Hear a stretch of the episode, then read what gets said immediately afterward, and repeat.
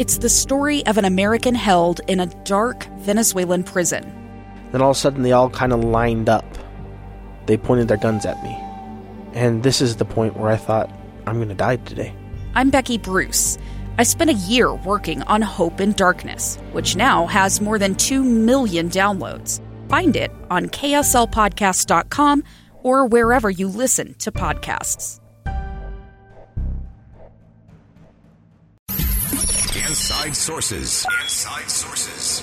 Utah's source for exclusive access and insights behind the news. Here's the opinion page editor of the Deseret News, Boyd Matheson, on KSL News Radio 102.7 FM and 1160 AM. Welcome back, everyone, to Inside Sources here on KSL News Radio. Great to be with you today. I am Boyd Matheson, and uh, as promised, a conversation I've been looking forward to having really all weekend. I, I heard these numbers were coming out uh, that Scott Rasmussen, uh, our tag team uh, partner on uh, a number of polls uh, here with the Deseret News and Hinckley Institute of Politics, and of course does his own national polling. Uh, and Scott was giving me some insight over the weekend. I thought, okay, this is going to be just fascinating stuff. Scott joins us live now. Scott, happy Monday to you. Well, happy Monday. You know, and Boyd, I, I hear you talking about these numbers, and it was kind of fascinating, exciting, but it's also kind of depressing. Uh, you know, what we found is only one out of four voters, 26%, are confident that the right person was declared the winner in the last two presidential elections. I'm, I'm going to stop you. I'm going to stop you right there for just a second, Scott, just yeah. so everyone can actually let that sink in. Only yeah. one out of four believe if you look at the 2016 election and the 2020 election, only one out of four think that the right person was declared the winner? Yeah, I mean, it's pretty staggering. Uh, most voters, 56%, believe that at least one of those elections was awarded to the wrong person, that somebody was put in office illegitimately. Now, that includes 26% who believe that Hillary Clinton was the legitimate winner in 2016, and 31% who believe that Donald Trump was the legitimate winner in 2020. And I should point out that another 17% at least have doubts about one of those elections. And in neither case did more than 60% of people believe the right person was put into the Oval Office. I mean, this, this is a stunningly bad number um, and it shows just how little confidence and how distrust we have in our political system. Yeah, and let's dive into that trust issue. Uh, you said 77% of voters uh, believe that we actually need to get to some reform in terms of uh, uh as a as a remedy, I guess, in terms of uh, correcting that distrust of the election process. That's right. And, and let's start off again with what should be an obvious statement, but when 77% of voters say something, that's not just Trump's voters who think he really won and had the election stolen from him. It's not just Democrats who are trying to pass something else. This is a, a broad coalition of people who say, uh, it includes 83% of Republicans, 77% of Democrats, and 71% of independents. They want something done. But, you know, you and I have talked about this before voters don't sit around debating, you know, this particular piece of legislation. You get a sense when you look at all the data. They want people to be able to vote. They want to make voting easy and fair and legitimate. And basically, what people want uh, is to know that when the votes are counted, the right person won. Uh, I, I gave an example to a group this weekend where I said, if Pennsylvania had counted all their ballots by election day and by 10 o'clock that evening, just like Florida did, you know, if they had come out with their results and said Joe Biden had won, Trump supporters would have been really disappointed, but it wouldn't have been nearly the trauma that we saw as a nation that, that stretched out for a few months after that. So people want a system that works. Yeah, absolutely. And so let's go into some of those things. Uh, you, you, mentioned the fact that it's hard to get uh, 70 plus percent of Americans to agree on a lot of things. Uh, and yet, when it comes to creating trust in our election process, there are some things that Democrats, Republicans, and independents all agree should be part of our voting system. That's right. And let's start with a simple one uh, 65%, not quite 70, but 65% think Election day should be a national holiday. Uh, only 17% want to get rid of early voting. Uh, very few people want to get rid of mail in voting. But um, there are some changes that people would like to see, and I guess changes is not necessarily the right word because different states have different rules. But uh, HR one, the bill that's being considered in the House of, I guess now being considered in the Senate, uh, was passed by the House, House, last week. Um, it, it would ban, effectively ban people or states from requiring photo ID uh, for voting.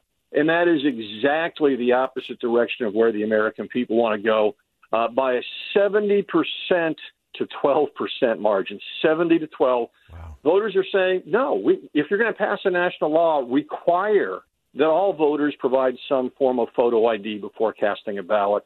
And again, I think this is you know perceived by most people as sort of common sense. I go to the bank, I'll go to the airport, I need photo ID.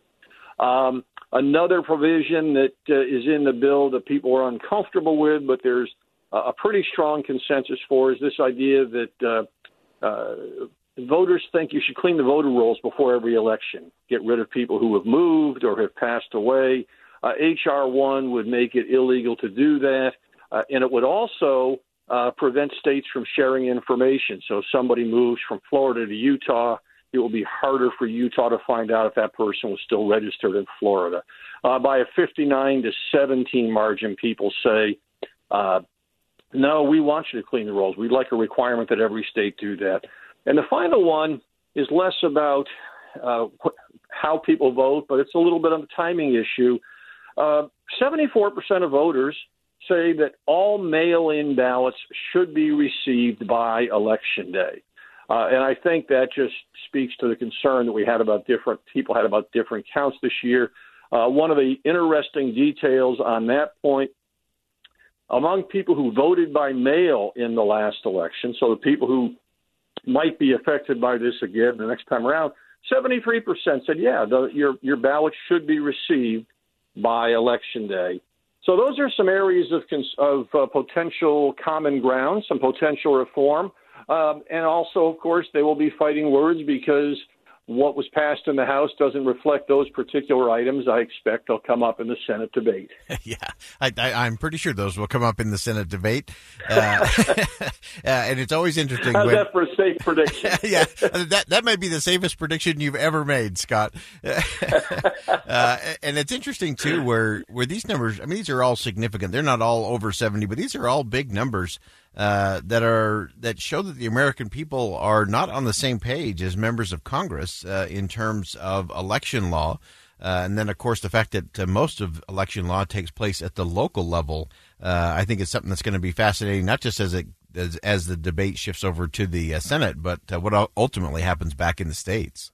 Yeah, that's right. And, and I want to be clear. You know, I've just highlighted three areas where there's a big gap between the legislation um, and and where voters are. There's there are some issues in it like same day registration that most voters support. There are other issues that are a closer call. Um, as I mentioned earlier, most voters like the idea of early voting. Uh, HR one would require at least 15 days of early voting in each state. Uh, another proposal would make it 14 days or less, and voters are kind of split on that. So it's uh, I think it's really important to to recognize there are some popular provisions in HR one. There are some provisions that gets mixed reviews, and then there are three really unpopular ideas. Yeah, uh, great insight. If you haven't read that yet today, it's on Deseret.com. We've also got that posted on our Facebook page today. It's a great read, great numbers, great insight as always from our good friend Scott Rasmussen. Scott, thanks for joining us on a Monday. Thanks, Boyd. All right, uh, we're going to go ahead and step aside for a quick commercial break. When we come back, it is International Women's Day today uh, we're going to celebrate and listen to some of the great women of the state of Utah, what we've learned from them over the past year. Stay with us on KSL News Radio. I'm Dave Cawley, investigative journalist and host of the podcast Cold. Don't miss Cold's new season three, where I look into the unsolved disappearance of Sheree Warren, a woman last seen leaving her job at a Salt Lake City office in 1985. Police cast suspicion on Sheree's estranged husband and boyfriend, but never made any arrests or recovered Sheree's remains. Find Cold Season 3, The Search for Sheree, anywhere you get your podcasts.